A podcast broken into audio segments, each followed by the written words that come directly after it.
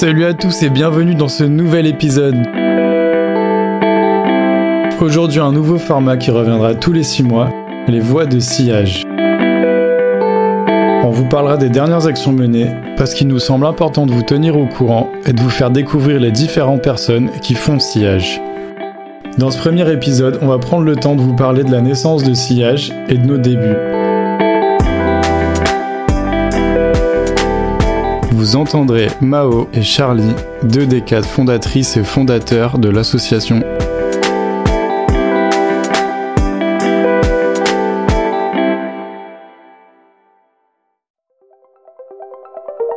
Sillage trouve son origine dans l'envie de quatre jeunes, Charlie, Hugo, Jeanne et moi.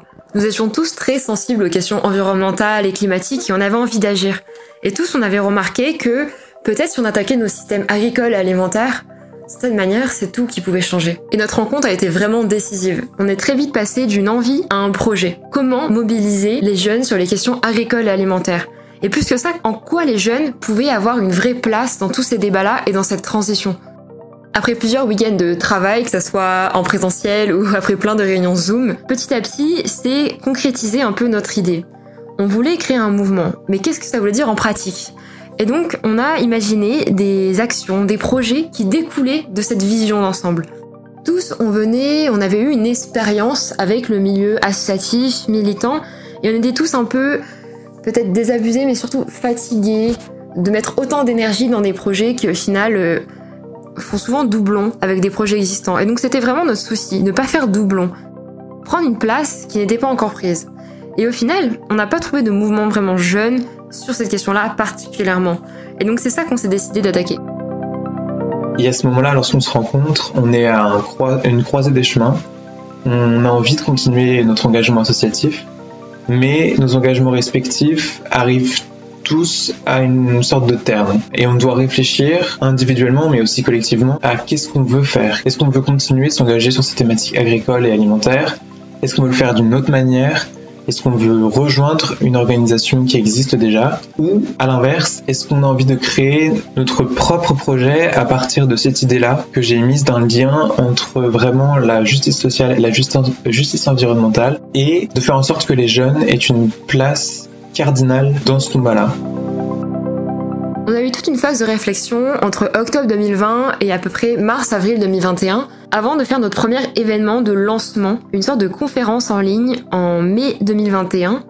À ce moment-là, c'est vraiment la concrétisation de réflexion et d'un travail qui est engagé par euh, nous quatre. Lorsqu'on présente ce projet-là euh, à la mi-mars 2021 à des jeunes qu'on a pu toucher par nos, nos réseaux, c'est vraiment est-ce que c'est un projet qui a du sens au-delà de notre petit groupe? Est-ce que d'autres personnes se sentent concernées par ces thématiques agricoles et alimentaires et particulièrement de la manière dont on les voit? C'est-à-dire euh, comme une réponse à la fois aux enjeux de justice sociale, mais aussi lutter contre euh, l'effondrement de la biodiversité, le changement climatique et en fait faire cette synthèse-là.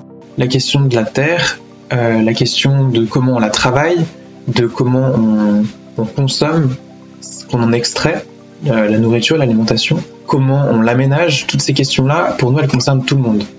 Elles concernent les jeunes au premier chef, au sens où c'est nous qui allons hériter de, toutes ces terres-là, c'est nous qui allons hériter des décisions qui sont prises maintenant.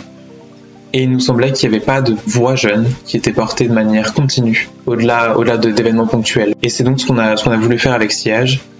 Cette conférence était ouverte par un discours du réalisateur du film Douce France, avec qui on avait pu échanger auparavant. Malgré le fait que cette conférence a eu lieu à distance, on a quand même trouvé beaucoup d'enthousiasme et c'était très encourageant pour continuer. Donc on a continué.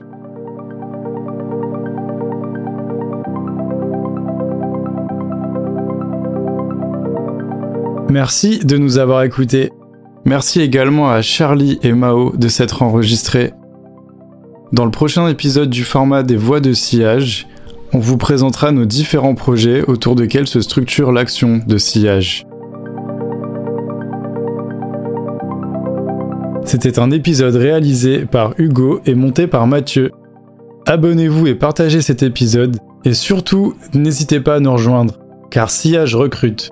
Retrouvez le lien d'inscription dans la description. Et à très vite dans Agroécologie en mouvement.